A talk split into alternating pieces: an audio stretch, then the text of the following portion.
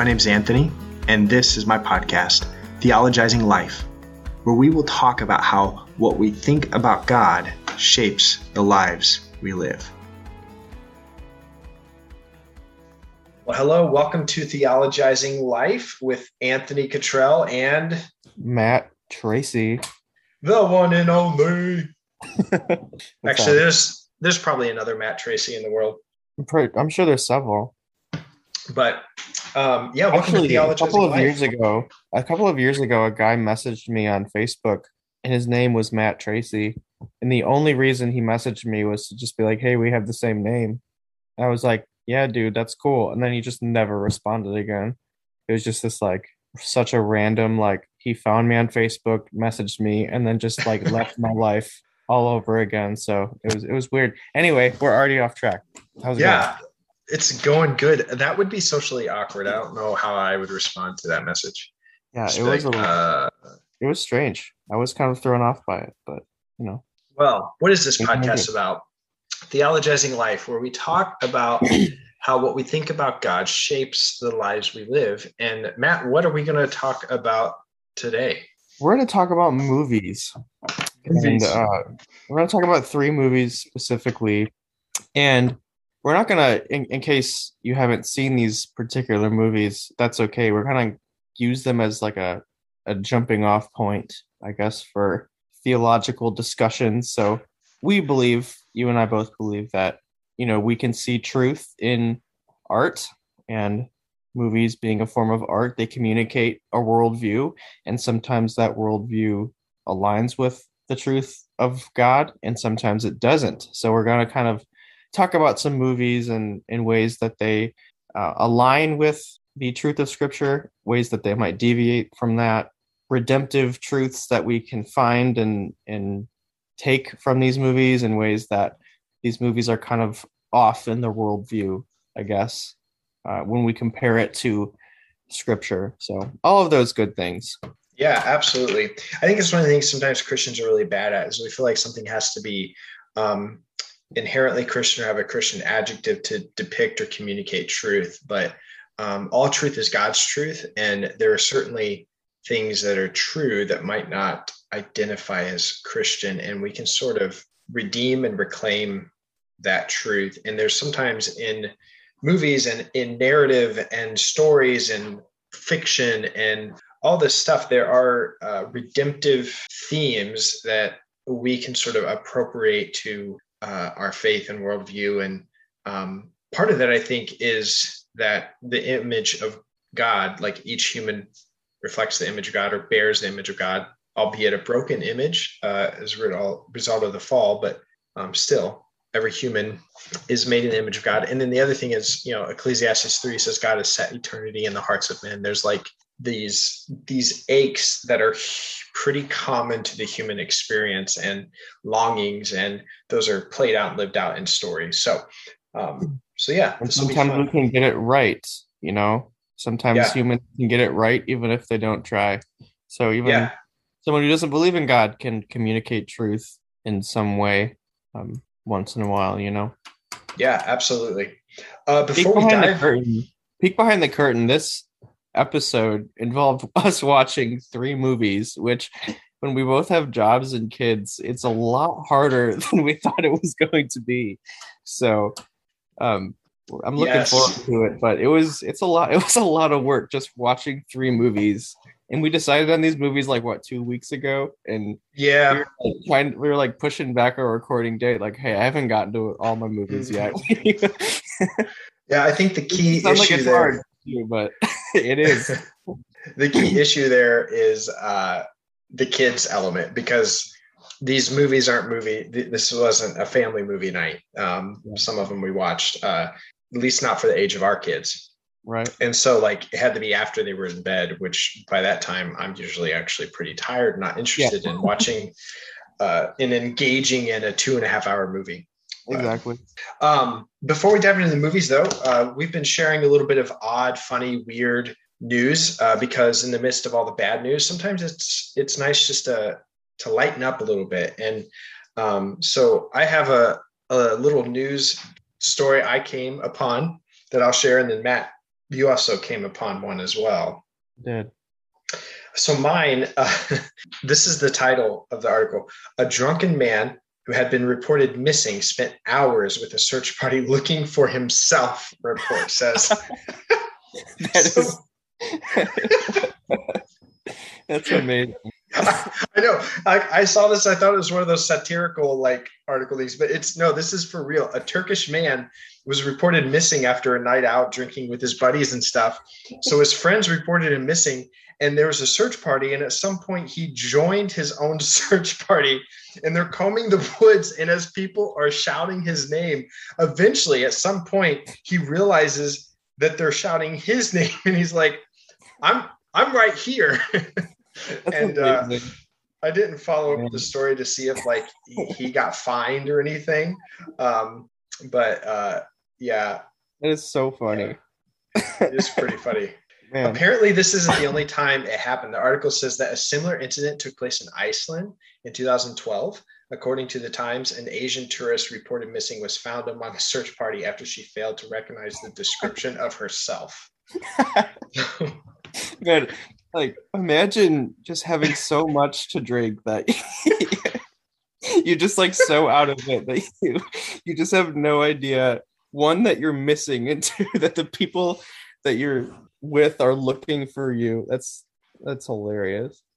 and like just imagine too you come across like all these people are mobilizing a search party and you're like yeah yeah i'm gonna join in this and then they give the description of the person and and like, Like, had yep. to give the name and you're combing the woods for hours before you realize it's you it's Oh, incredible It's Humans like are- time to time to be your hero.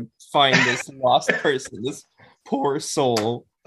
Oh, I love it. uh, yeah So my my story uh it's not nearly as funny as that one but the headline is i'm just going to read it court rules pablo escobar's cocaine hippos are legally people so this is the first time in i guess mod- in modern history at least that an animal is legally considered to be a person by a us court so the Oh, story no. is uh, pablo pablo escobar who was this Colombian drug kingpin, like a cartel worth billions upon billions of dollars. He was so rich that he had hippos, just like pet hippos.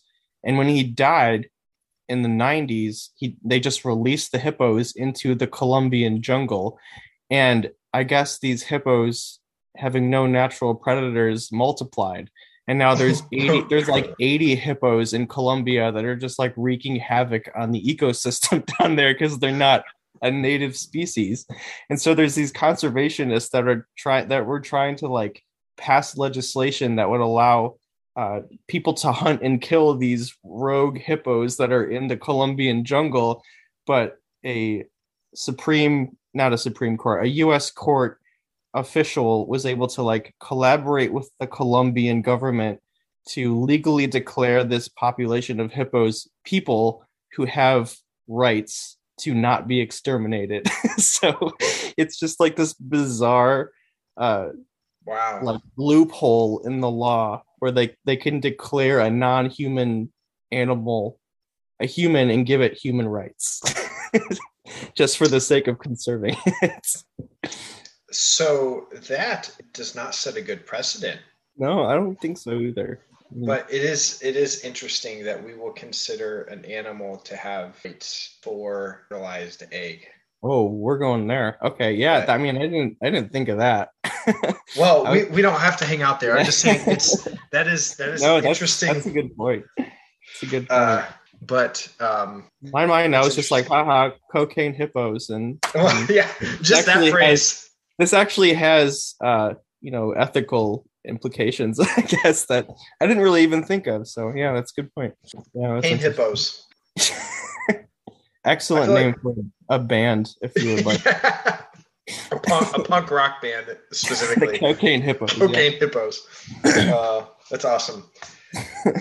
Well, uh, Matt, you want to uh, you want to lead us into discussion of our first our first yeah should we should we list the movies that we're going to talk about off right off the bat, or should we just like you know element of surprise? You know, yeah, it's real suspenseful.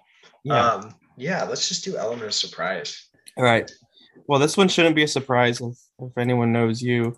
we're talking about The Dark Knight, which is, aside from being a phenomenal movie, also has some amazing uh, kind of philosophical and, and ethical questions and conundrums that it deals with. Yeah, And uh, I don't know, it, it, it kind of takes a couple of watches to understand just how awesome this movie is. Yep. Uh, you know, right off the bat, it's a great movie, but when you look even deeper into it and start to consider the kind of argument it's making, it's pretty amazing. Yeah. Uh, just for a superhero movie to to be this profound. So, I don't, I'm sure you feel the same way as a as a Batman nerd. Yeah, so that's the thing. Uh, it's been a while since I watched it, and we watched it again, and I'm just like, uh, just I remember watching it, and I saw it in theaters when I was a freshman in college. Man, I was like a junior in high school. No, I was I was younger than that, but I remember I saw it on opening day too. yeah, and I remember leaving with like I was impacted emotionally, and it was a bunch of tension. There was it just, and so I just knew then it was a really good movie, but watching it again uh, recently, and I've seen I'd seen it since seeing it in theaters, but like you said, watching it again, I realized like this is just phenomenal from a just a critical standpoint. Like the acting, the storytelling, um, the music. I was amazed at how good of a movie it actually is. But um, yeah, let's let's talk about some of the themes. Do you think we should give a, a brief little? Uh, we don't want to give away too much of the movie, but should we give a brief sort of uh, So are synopsis? we? I mean, it came out a long time ago. Are we still going to respect spoiler spoiler alerts? no, no. If you haven't seen it by now, I feel like you're missing out if you haven't seen it by now. It's so good. Um, yeah, you can uh, you can go ahead and give a, a quick kind of synopsis of what what goes on. Uh, well, it's uh, supposed to take place a year after Batman Begins, and uh, the mob has sh- sort of just been running wild and doing whatever it wants. But there's a new district attorney in uh, connection with Lieutenant James Gordon and Batman, who kind of team up to try to bring um, justice uh, to Gotham City and sort of end the widespread corruption. Um, that by it doesn't totally go into detail, but there's implication there's there's corruption in the police, there's corruption with judges, there's there's just corruption uh, that's infiltrated almost the entire um, uh, sort of ecosystem of Gotham City, and uh, so they team up to take down the mob, and in the midst of that. Uh, the mob turns to the Joker to get rid of Batman because Batman uh, is the one who can kind of he kind he's a vigilante, so he sort of circumnavigates the traditional uh, means of justice, whereas Harvey Dent and Lieutenant Gordon are trying to play within the established rules. And so the mob turns to the Joker to get rid of Batman, and the Joker just unleashes chaos. And part of his intent throughout the movie is to sort of expose uh, people for who they really are um, by by trying them uh, through chaos. Uh, and yeah, at, in, in the end, he sort of succeeds uh, in that endeavor with the district attorney Harvey Dent, uh, who becomes the villain Two Face. He sort of breaks him down, um, but he doesn't succeed in getting Batman uh, to break his one rule that he won't kill. And um, yeah, that's that's a a brief synopsis.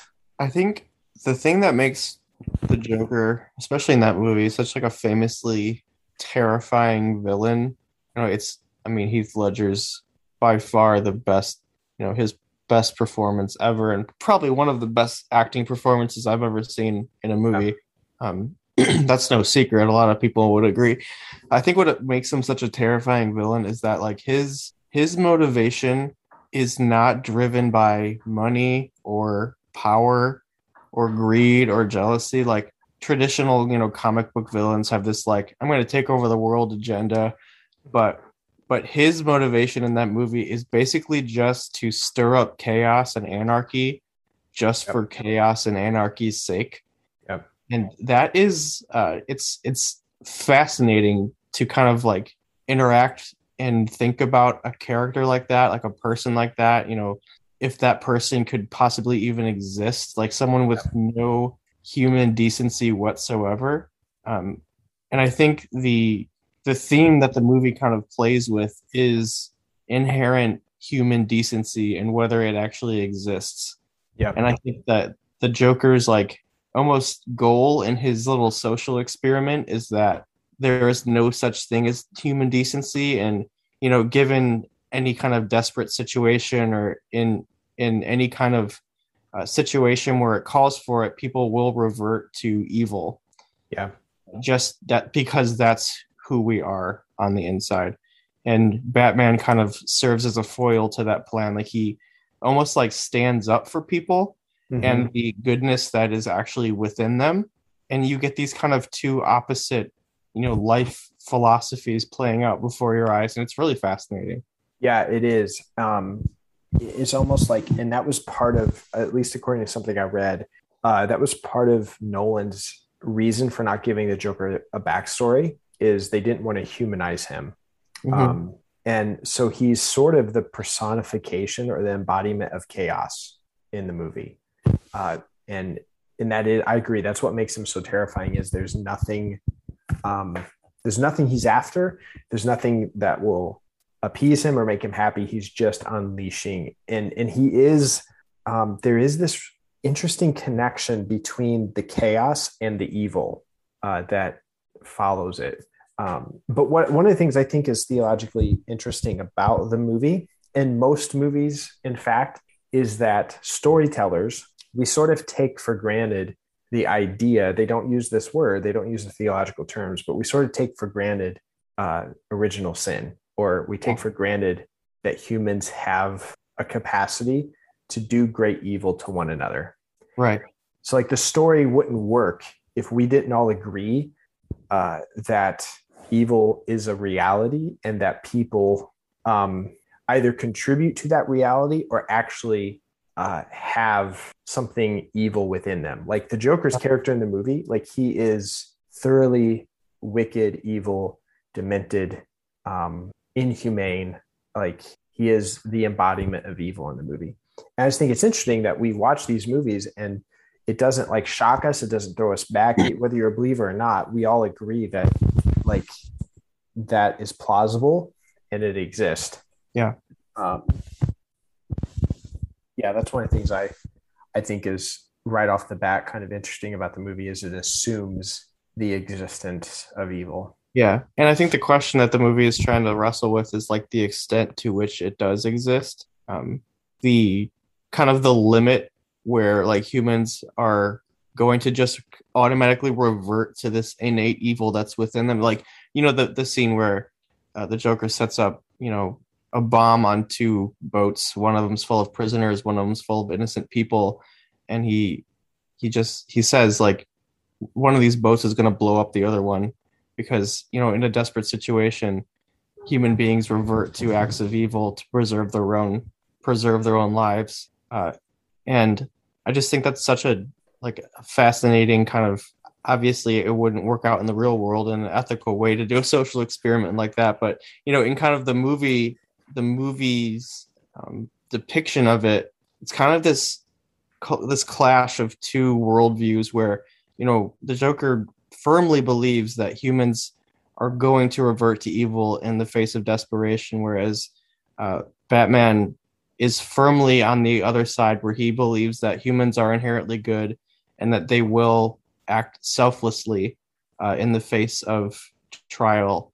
So um, yeah, I I I love the the interplay between those two kind of worldviews and how the movie kind of answers the tries to answer the question like to what extent is humanity so depraved um, where uh, the kind of Batman's goal and purpose, I guess, in the movie is to expose like the inherent goodness of people and I think that kind of lines up with the scriptural worldview. Like there is a tension. Like humanity is not fully evil. We are capable of doing evil, but we also have this inherent goodness that is within us that that leads us to, you know, desire what is good and true and life-giving and to act selflessly and uh, humbly and to preserve our fellow man like uh, and i think that is what like you mentioned before that's what the image of god in us does yeah yeah like people there are people who are not god fearers who are capable of genuine acts of love. Exactly yeah. Um, that's the image of god in them. But i think it's also i love the scene at the end with the the boats the one with civilians the one with prisoners. And i love it it has almost this like scriptural um, flip uh, uh, where the citizens, the well-to-do people, the people who are successful, the people who are um, at least made the right choices to not end up on the other boat, right? Um, mm-hmm. they're the ones. There's someone who actually on the boat says they've had their chance. Like, why should we?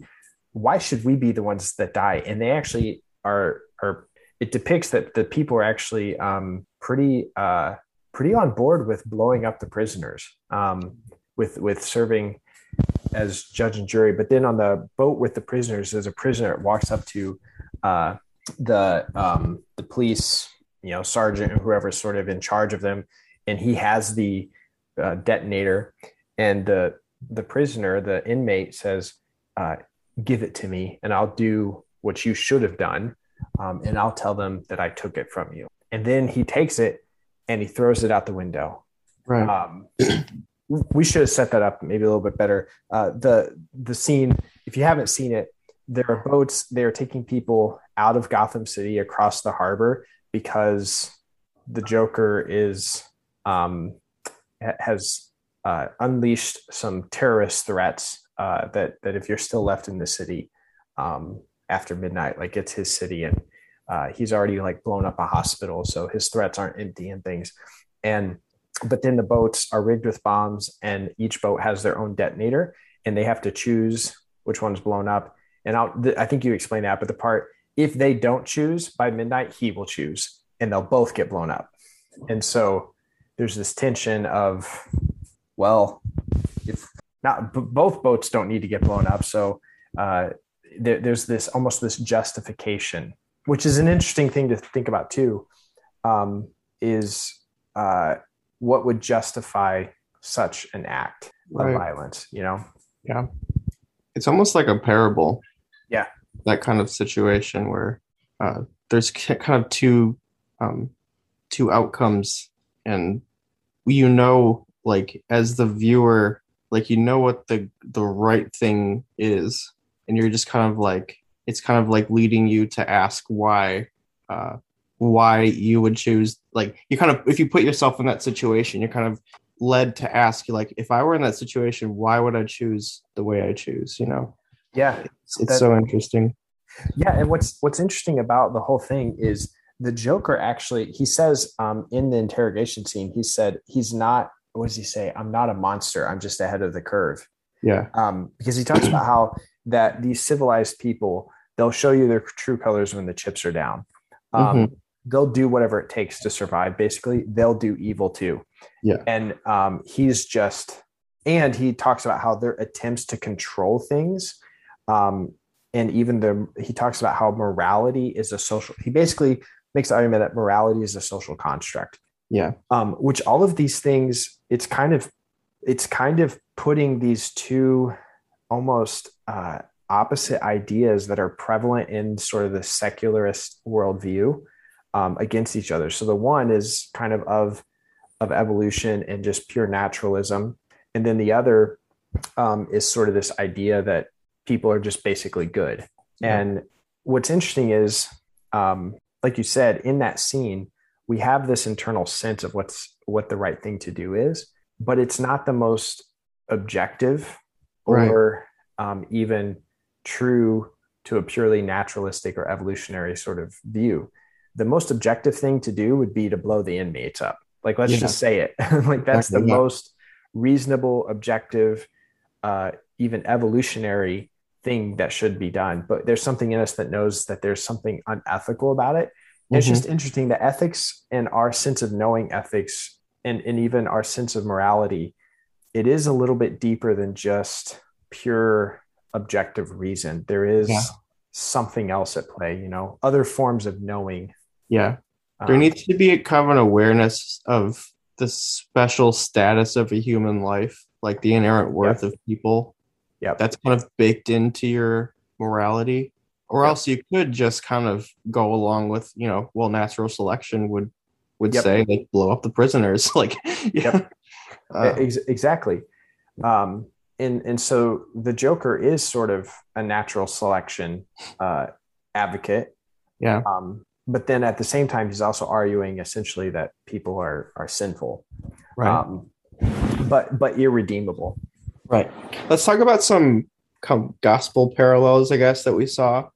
Yeah, Uh, you can- you can go first because I I probably I, it's kind of a I don't know. I I see. I've, I haven't seen a lot of superhero movies, but uh, I saw a Batman versus Superman, and there was kind of like the same idea. There was a lot of Jesus themes in in superhero movies. Mhm. Uh, it kind of I, I think filmmakers like to depict superheroes as Christ-like figures for you know probably various reasons, but um, people seem to be attracted to that kind of a story, whether they whether they know it or not. Yeah. Uh, but I think I see this illustration in the movie of like an inherent goodness of people that uh, is kind of ingrained in all human beings. And the problem is our own corruption, it's our own selfishness, it's our own greed and evil.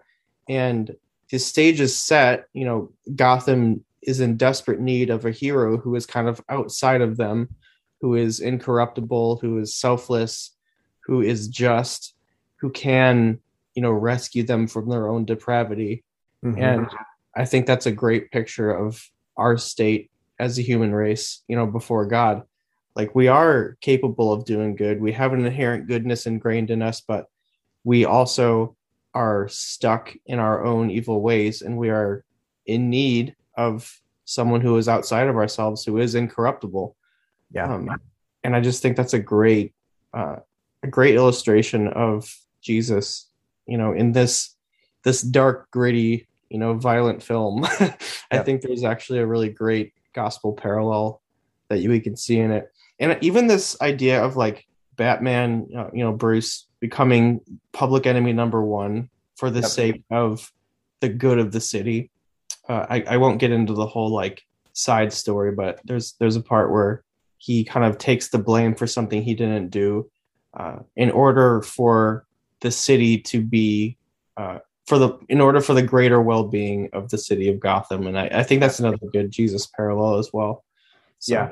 yeah that's the one i was going to point out was was he takes uh he takes the fall for something he didn't do uh so that justice can be carried out yeah, um and that is there's there's a ton of you know parallels to jesus um to jesus there. There's this there's this line too uh just another thing that stuck out to me was there's this line where the joker is talking to um he he becomes commissioner at this point commissioner gordon. And there were some people in his unit that uh were part of a plan he carried out because they were obviously threatened by the joker too. He had something on them but um anyways they were they were corrupt cops. And he says this line he says uh does it depress you to know how alone you really are?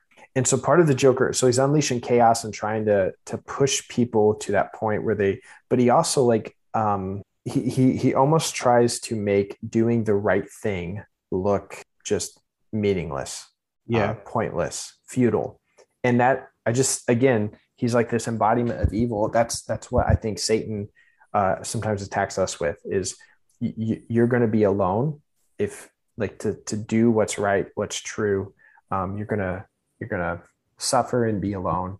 yeah, And, um, it's not worth it.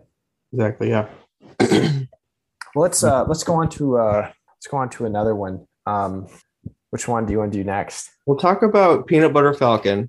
Uh, Yeah, I love this. I love this movie. It It's came so- out in 2019.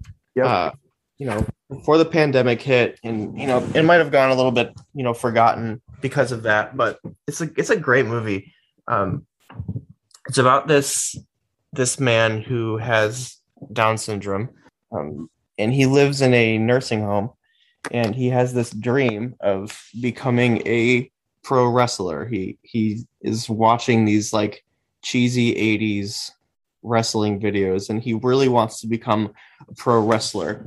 And so he breaks out of the nursing home, and he, he which is hilarious. It's a hysterical scene. and, um, through the help of the the guy that's living his one of his his roommates, who's an old man. It's so funny. And then he befriends this fisherman who is you know down on his luck. Uh, a guy named um, Tyler, who's played by Shia LaBeouf, who's also really good in this movie. Mm-hmm. Shia LaBeouf gets a bad rap because uh, he's kind of crazy, but he's a really good actor. Uh, Yeah. But um, so these uh, he befriends Tyler, who's this fisherman played by Shia LaBeouf, and and together they try and get to um, what is it, Florida, uh, in order for Zach to meet his pro wrestling hero and become a wrestler. And it's it's a really funny, a really touching movie that has some really good, I think, um, a really good message for us and exposes a lot of the problems with our kind of American uh, healthcare system when it comes to people with disabilities. Yeah. And I think it it gives some some pretty good biblical lessons in kind of Yeah. the value of human life as well. So Yeah. I'd Yeah, recommend. It's a, it's funny. It's kind of a buddy comedy movie. It's really lighthearted. Uh, it's really touching. And yeah, It has some it has some uh crass and, and inappropriate language. Um a, a decent amount of it, but I think the value of the story for me anyways outweighs the offense of the of the Right. worldly language. Um yeah, there's so many different things actually. I took some notes and um uh yeah, it's it's I forgot I was gonna make a point about something I forgot what it was, but um I really I really recommend the movie. Um, yeah, I, I lost my train of thought, so I'll ask you what are some some of those specific uh, themes? Oh, oh yeah, like the value and dignity of human life, but also the importance of I think community and ge- like what genuine friendship can look like, um, Right. Even with people who are different from Mhm. you. Yeah, And, uh, I think there's some beautiful moments of what God intended reciprocal love and friendship look like. um, Yeah. In a non romantic, like in a non romantic, like we Yeah. typically frame love in our culture uh, uh, in in a romance story, but there there's this brotherly love that Scripture talks about. Yeah, that's that's what I'm trying to get at. There's there's a really good depiction of brotherly love. I feel like in this Right. movie. Yeah. but yeah. And um, I think like the Dark Knight, it it brings out themes of the image of God in people and the inherent worth that it that that image gives. Just right off the bat, like no matter who you are, no matter what you've done, no matter what your you know disability might be, um, just the fact that you're a person makes you worthy of giving and receiving love, makes you worthy of being uh, connected with and to on a human level, makes you worthy of friendship and devotion, and uh, it's a beautiful kind of just a beautiful message of you know um, just the value that we all have and the value that we often fail to recognize because of how different we are sometimes you know? Yeah, so like I think um and also this the obligation that we have as a human race to stand up for people who are marginalized. So there the part of the original, you know, problem in the movie is that um uh Zach is in a nursing home because the state just has no idea what else to do with him. And Yeah, so they kind of stick fam- him his family's like rejected him. Yeah. Or- you don't really get a whole lot of backstory there, but No. we know that his family kind of left him and the state has no idea what to do with him and he can't take care of himself. So they just kind of put him in a nursing home, even though he's not an old person and he's very different from the people around him and he's lonely, doesn't have a lot of friends there. Uh, but they just kind of put him there because they had they don't have any they don't know what else to do with him. Um, and we we talk a whole lot about you know in the Old Testament where God is furious when Israel does things like that. It kind of marginalizes people uh, based on their uh, social status, based on uh, maybe their uh, income level or their place in society. Uh, they just kind of shove them off to the side and don't pay attention to them, don't give them any kind of public support or financial support or you know yeah. legal support.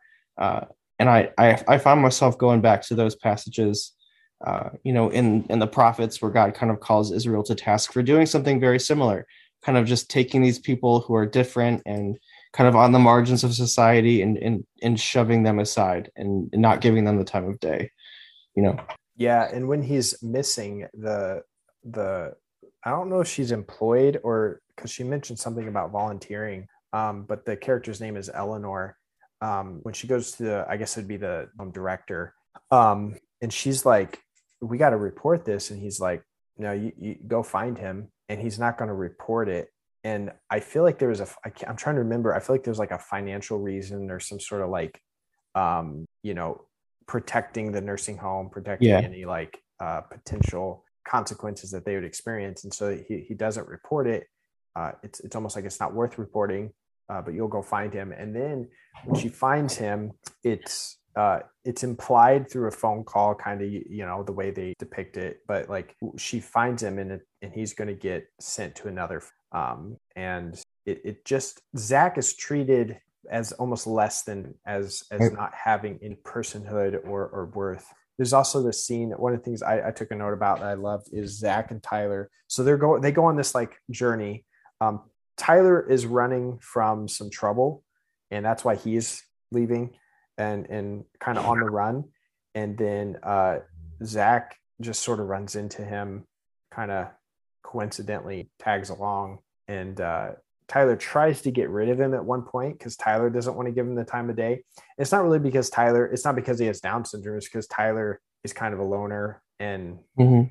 Um, but anyways, uh, he he ends up kind of saving uh, Zach from a predicament of stuck with him. Um, and there's just a couple different times where he uh, Tyler sticks up for Zach and basically tells people to stop treating him like he can't do things. Stop, basically, mm-hmm. stop defining him by his like right. his personhood is not uh, defined by what he can't. Uh, yeah, but, but, rather what he can. And um, then there's the scene where they're talking and he's talking about he wants to be a wrestler and I've learned through a mutual friend of ours that like there's this narrative storytelling that happens in wrestling, good guy and a villain mm-hmm. in in the ring, and um, so uh, Tyler's talking to him about like what his you know stage name is going to be, and and and at some point, um, Zach says, uh, "Well, I want to be a bad guy," and Tyler's like, "What? Why do you want to be a bad guy? You're not. You're not a bad guy." He says, "Like." Oh, I want to be a bad guy. My family left me. Uh, coaches and teachers say I'm retarded. And so in Zach's mind, he's a bad guy because of sort of the the things that have been declared about his identity by other people. Yeah. But Tyler says, no, it's about your heart. You've got a good guy heart. And I thought that was just um, this beautiful scene about how we sometimes t- we allow things to define our identities that God doesn't say is true about us. God says yeah. it's about our heart. Um, and so I thought that was a really kind of important scene. Yeah. I think um, you you mentioned that like the kind of the antagonist characters they tend to strip Zach of his personhood. Mm-hmm. I think that was well said. Uh, one of the most powerful lines I think in the movie is um, Tyler's arguing with his uh, Zach's caretaker Eleanor, um, and he's like, "You you might you might I'm going to use a, a word here that's I apologize if it's offensive to people, but it's it's part of the it's a quote from the movie. He he says, um, "You might not outright call him retarded, but you sure make him feel retarded by the way you treat him."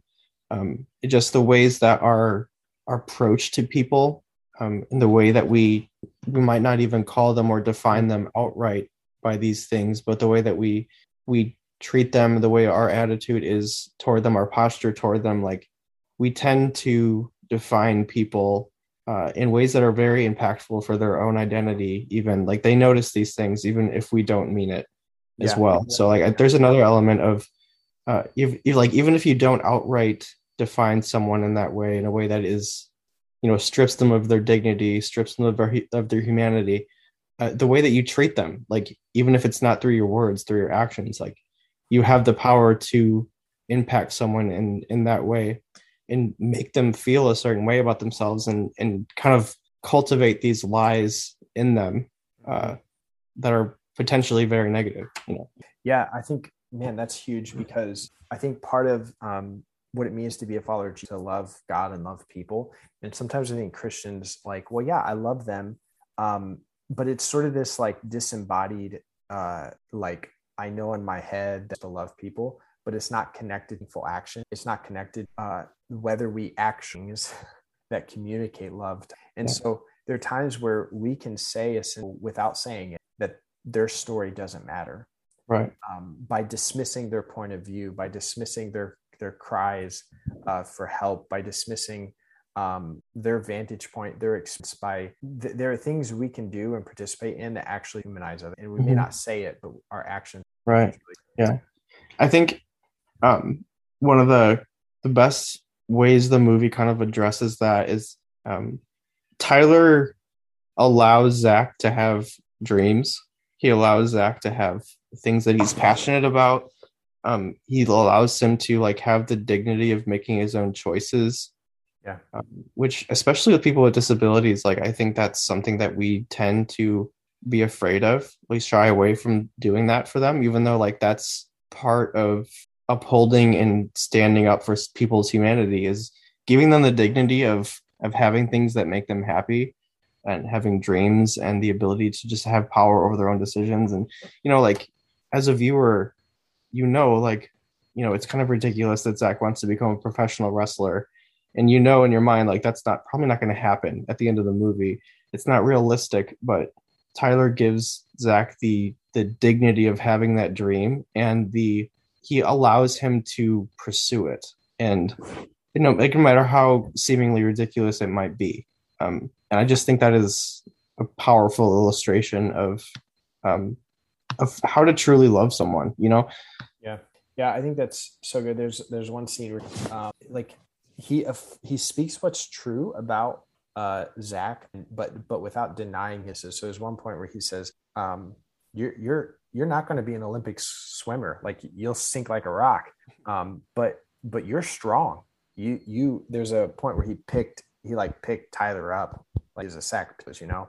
Yeah. And, and, he talked about and he affirmed that like he, he's strong, and so he, he encouraged him like you can be a wrestler, you can do it. Um, and uh, there's another scene kind of about this like dignity and, and relationship and friendship. Uh, as they're walking along, uh, Zach just yells at Tyler, "I want you to know about me. I have Down syndrome." and it's just one of those things where Tyler's just sort of like, you know, it, it's kind of one of those things that's obvious, but what I thought was really profound is that statement, Tyler, I want you to know about me. Mm-hmm. That's that's one of the, the cries of human heart is we want to yeah. be known. We yeah. want our stories to be known. We want to know they matter. Yeah. And I think, of course, we need to be known by God and our stories matter to God. But as Jesus followers, part of participating with God as salt and light, part of participating with God and reconciling people to himself is allow, affirm, validate people's story. We let them know they matter. Yeah. yeah.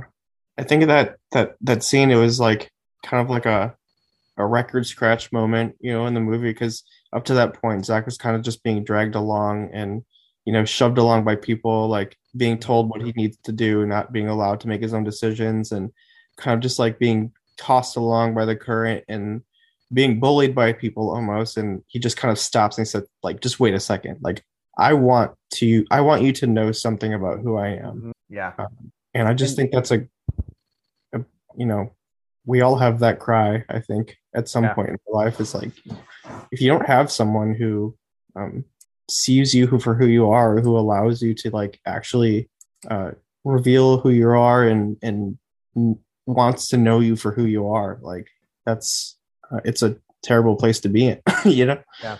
So. Yeah. there's a couple other like things that could could stir some theological discussion at the beginning. Um tyler made a stupid choice and there's some uh I, I don't even know if he having trying to have like a pep talk with tyler to encourage him to do the right thing. And apparently uh, tyler's brother you you get the you sort of well i won't tell you how.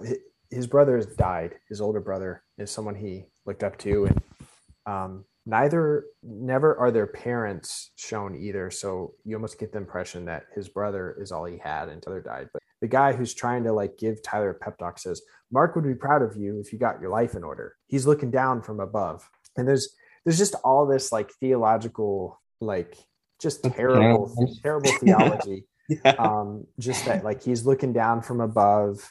So uh, not a very theological or biblical view of heaven um what resurrection hope actually is but also like i just like that that way of sort of using shame um as a tool to inspire right action just made Mm. me cringe you know Yeah. it's like get your life together because your dead brother would be proud of you if you did and so by implication he's not proud of you right now and so Yeah. Um, and that's something in the church sometimes we've been guilty of doing is leveraging shame tool to inspire right action it's Yeah. just not it's not good it's not Yeah. the way of jesus Yeah.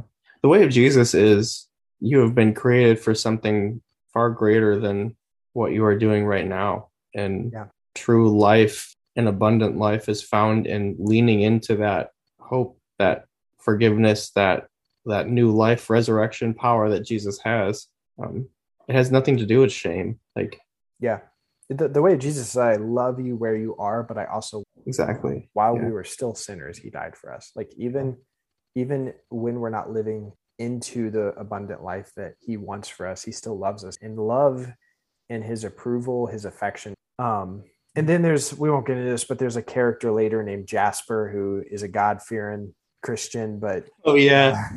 he like Mhm. baptizes him in the nastiest water it's almost like a what was that movie um oh brother where art thou it's almost got that yeah, yeah, yeah. oh brother where art thou vibe That was funny. Yeah, that was a funny scene. yeah. Um, anyway um yeah i think that the movie has um i think the the mo- the main takeaway that i had from that movie was the kind of our failure to see um the failure to see the image of god in people causes us to define people in ways that kind of rob them of their humanity. So and throughout the movie you know zach is defined as retarded. Um that's a way of viewing him that robs him of who he truly is. He's seen as you know incompetent someone who needs to be like silenced or hidden uh, he's not worthy of having dreams or desires or passions or making his own decisions. He's not worthy of you know giving or receiving love because people just assume that he doesn't understand. Yeah. And so like kind of society has pigeonholed him into this identity that he has kind of ad- adopted for himself. Um, and tyler kind of serves almost as a you know a jesus figure in and of himself and and coming alongside him and just kind of restoring his own sense of personhood humanity you know like he does have a purpose he does have worth he does have value he is worthy of receiving love yeah um, I just thought that was really beautiful. It kind of reminded me of, you know, the stories in the Gospels where Jesus kind of did the same thing. Uh, you always, uh, we always talk a lot about the the woman caught, uh, the woman caught in adultery in in John eight, that passage where Jesus kind of comes in upon the uh, the people stoning this woman about to kill her, and and Jesus comes in and literally picks her up off the ground. It kind of gives me kind of that. It kind of reminded me of that uh, that scene in scripture. It's really powerful. yeah well that's the peanut butter falcon Yeah. 10 out of 10 would recommend good movie yeah this is a fantastic movie good acting Yeah.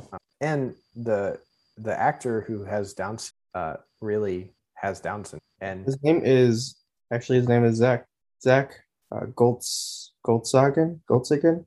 Yeah which that's kind of cool too like the movie actually uses there, there's there's sort of that representation Yeah. in film of of that uh people. Yeah, he's a very good actor too. Yeah he did a great job. Yeah. um all right so last one uh we watched this one's a bit of an oldie i guess. It is actually the adjustment bureau. The adjustment bureau with matt damon and emily blunt. So do you want to give a synopsis of the movie? Yeah i'll try. Uh, um hopefully yeah hopefully i won't butcher it but so uh david norris who's played by this uh, up and coming politician who's running for um, senate uh, and um, he loses and meets this just mysterious young woman, Elise, who's played by Emily Blunt, and she sort of inspires him to make this really raw, authentic concession. And so he lost that election, but it sets him up for the next election because his sort of authenticity was refreshing. People loved him. And so uh, it sets him up for the next election. And, but then a couple years later, he by chance runs into Elise again, and there's just this magnetic connection that they have.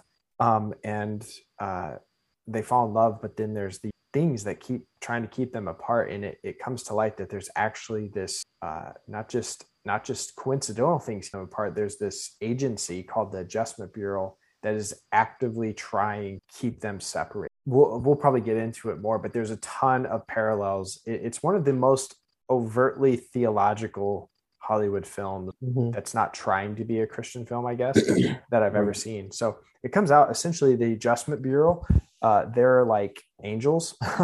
um, yeah. I never really know if like are they divine? Is it like sci-fi? Like is this some kind of right? You know, do we have alien overlords? Like who are they? We never really yeah. get like we never get a sense of who exactly they are. But well, and um, yeah, exactly. They actually say uh, it, it's one of the names you know uh, that you use. Um, I, I think the movie is kind of purposely ambiguous. Right. They so, can kind of be whoever you want them to be. So so that's kind of the story like david and elise um, but then the other element is the adjustment bureau is the entity trying to keep them apart and the adjustment bureau the way one guy says um, uh, like a case officer who just lives a lot longer than humans but their role is to keep everything on plan and the plan is written by the chairman and the chairman is sort of this divine uh, god figure uh, again they say uh, you use the chairman. He says uh, you use many other names. So yeah. he's, he's called by many other things. But okay. the chairman writes the plan, and it's not in the plan for David and be together. Um, but it comes out that the reason there's a magnetic connection is there was one version of the plan where they were supposed to be together. Um, but the plan changed and so they're not supposed to be together because it you know there's outcomes and sort of these ripple effects of things but then they try to to sort of subvert the plan and be together. And so it's kind of this romance story too, actually. Yeah. But yeah, um, it is a romance film, weirdly. And yeah. like, I don't know, I wasn't, I'm not super drawn to romance stories, but I was super drawn to the kind of like philosophical, theological argument almost that the film was making. Um, because essentially, I, it, it comes out that what's that?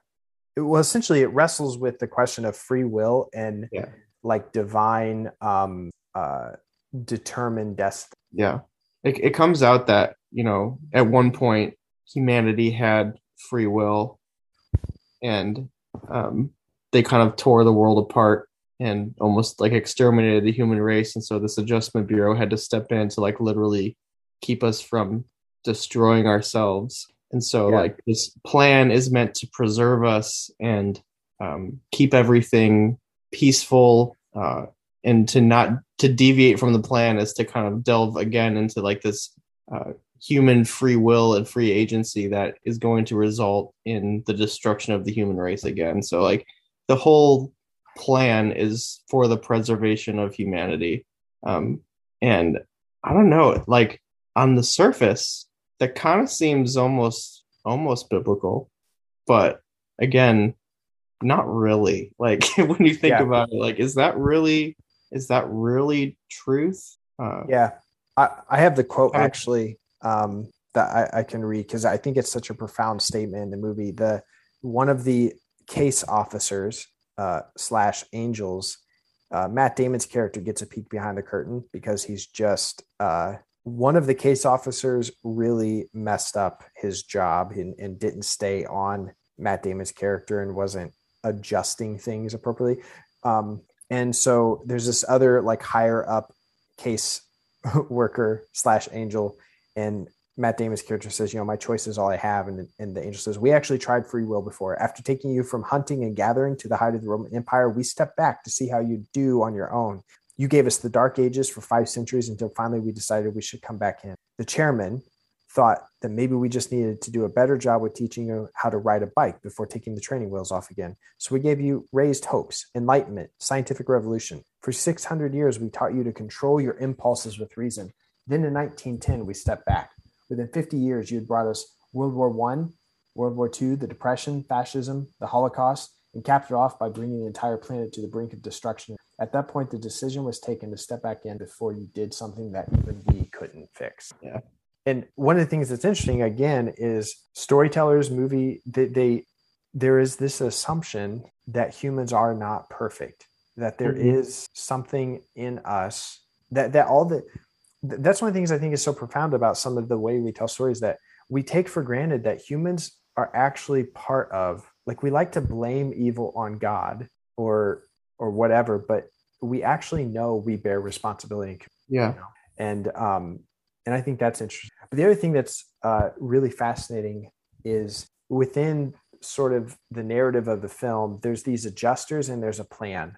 Um, but humans do have a degree of free will and there are things that happen it says by chance. There are some things but there's a lot of things that happen that we would say are chance like you forget your keys or you, coffee spills on you and you have to go back and change your shirt. And so because coffee got spilled on you one of the just you know one of the case officers bumped into you on purpose to adjust and keep the plan on track. And so you Mhm. got coffee on your shirt you had to go back and change. Because of that you missed this train you know which meant there were all these ripple effects so there's this interesting what i what i find so fascinating about the movie is the the interplay between the determinism of the plan with the free will and the consequences of real actual choices hmm um, and I think that's kind of fascinating. Yeah. But before we go there, let, let's. I want to go back to you. Kind of talked about like, is it is it biblical that we we need training wheels? Is is it this biblical idea that we just screw things up and need um, uh, adjusted? You know, Yeah. like we can't be trusted to write our own story, so it Yeah. needs to be predetermined and all this stuff. Yeah.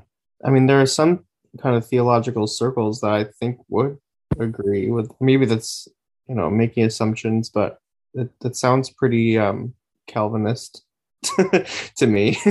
but, uh, It does. Which um, it's interesting. Like, I, I don't totally, hmm, it's, it's, it's tough to question. It's a tough question to wrestle with because the, you know, the Adjustment Bureau, they're not evil they're not like an evil entity in the movie. Like they're they're bad because they're trying to keep uh you know Matt Damon and Emily Blunt from making out with each other. Like that's why they're bad Right. in the movie, but like they're a benevolent force that's trying to keep humanity on track. And so um you might connect that to like one of the many names that you might have for the adjustment bureau might be God and you might connect that to you know God's plan for the world and how it's going to end up for the good and prosperity of prosperity of humanity, which I, I do think is biblical. Um, that God's plan, following God's plan, and His ordering of things is something that leads to life. and i But- think i think so the interesting thing about that and and even the calvinistic ideas i think part, part of why i don't agree with a, a strictism is um as beings created in the image of god being bestowed the authority like god and man to exercise dominion and having personhood it means that what it means to be truly human is to be able to exercise our free will in a way that reflects the way god would exercise. That we are to exercise dominion in a way that honors and reflects the image of God. Yeah. And by taking away our free will, that actually um, reduces the image of God in us rather than in Right. mine. Yeah. So to redeem humanity is not to say, oh, we gotta um and, and we know this like with children or, or like with adult children, it is not more empowering, it is not more uh, dignifying to take away someone's it respects and sort of confers dignity on people grow to have and so i think Yeah. god's god's goal in redemption is not to you know put the training hmm So yeah, I think that's kind of where the devi like the movie deviates from kind of a biblical worldview is that you know humanity is capable of doing tremendous evil.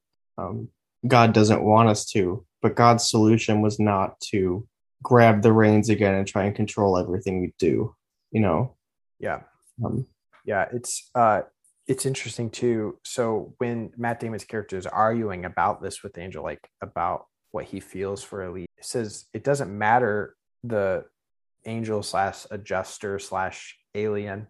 It, it doesn't matter how you feel. What matters is what is in black and white.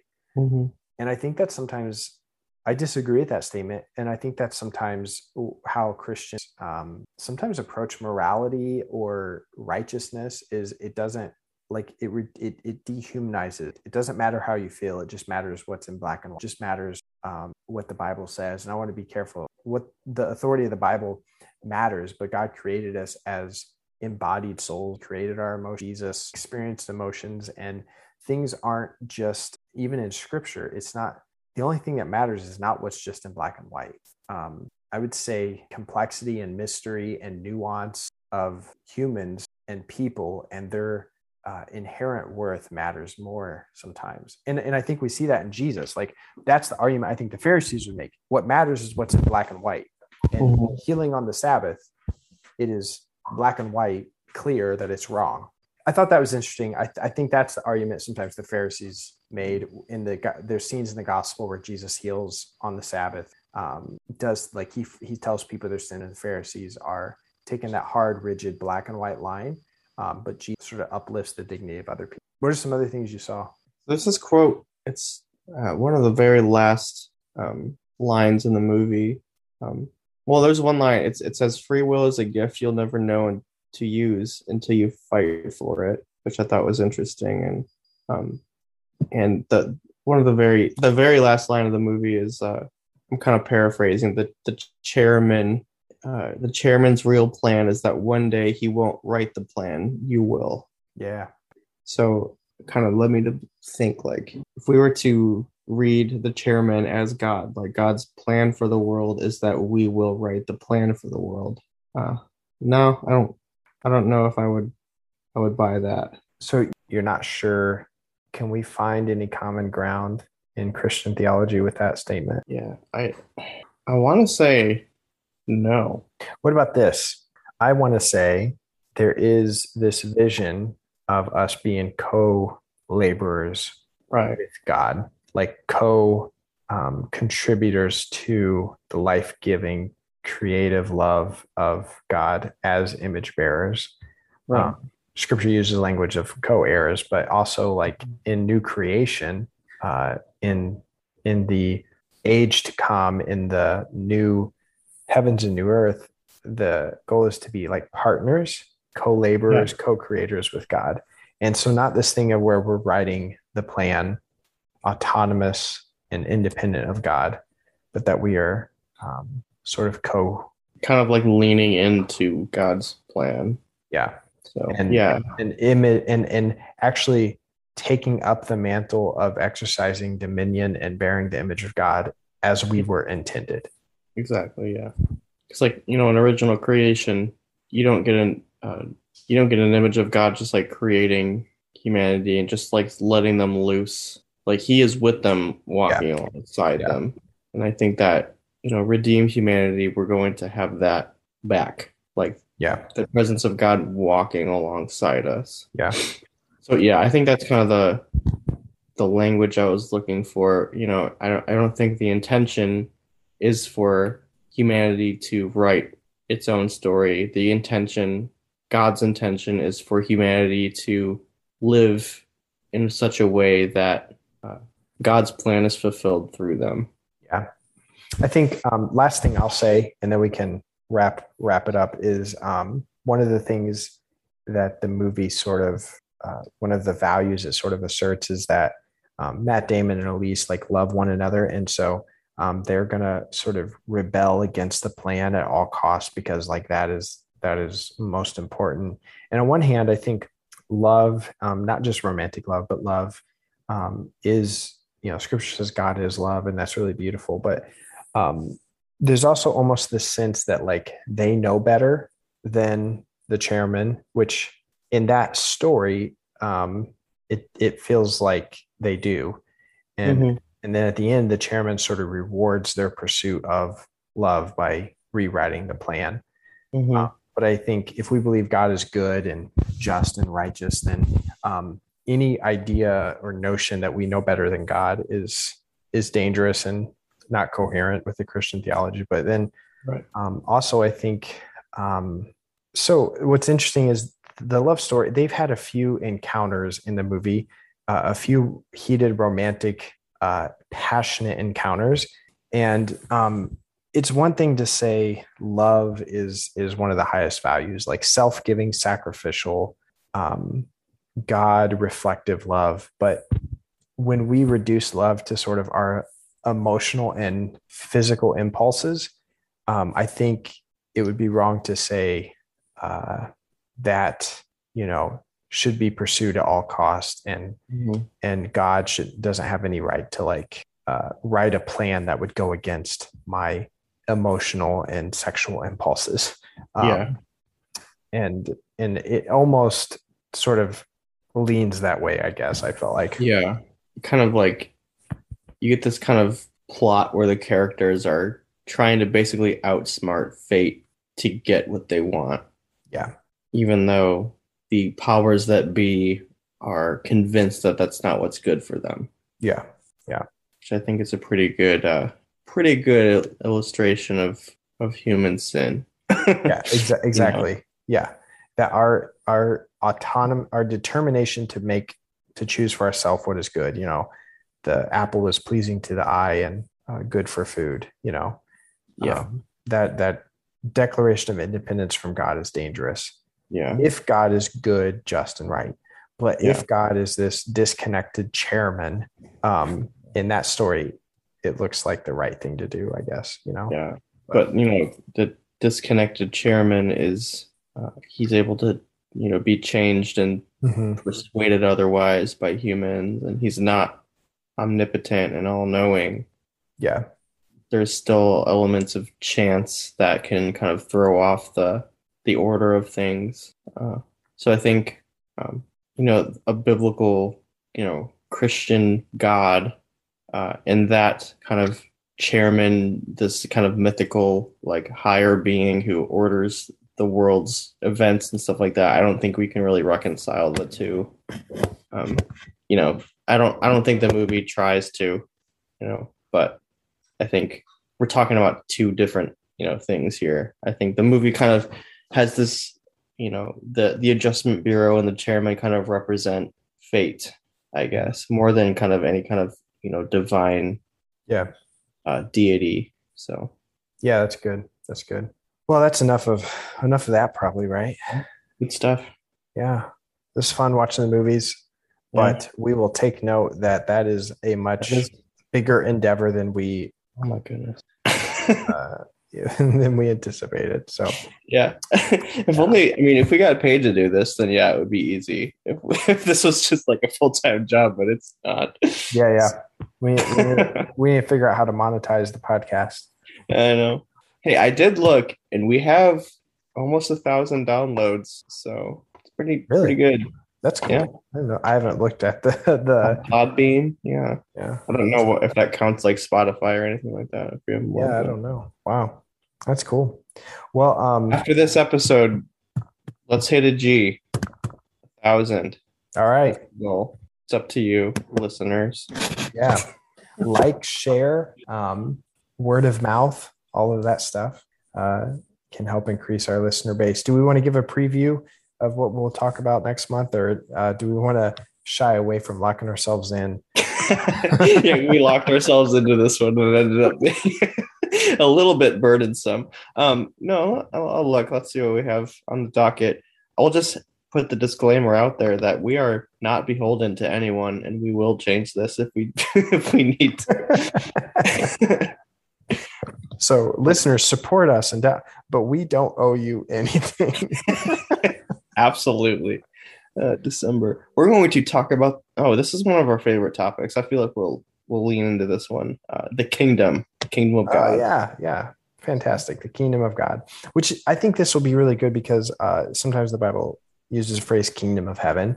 And I think Yeah. people just read that and they immediately assume uh, heaven, afterlife, heaven. Mhm. And that's not, in my opinion, we won't get it. We won't start the podcast next month's podcast now, but I'll just simply say my little teaser when scripture talks about the kingdom of God or kingdom of heaven, it is not primarily talking about where you will go when you die. See you next time. It, there will be an episode Yeah. about something. the end. All right. Bye.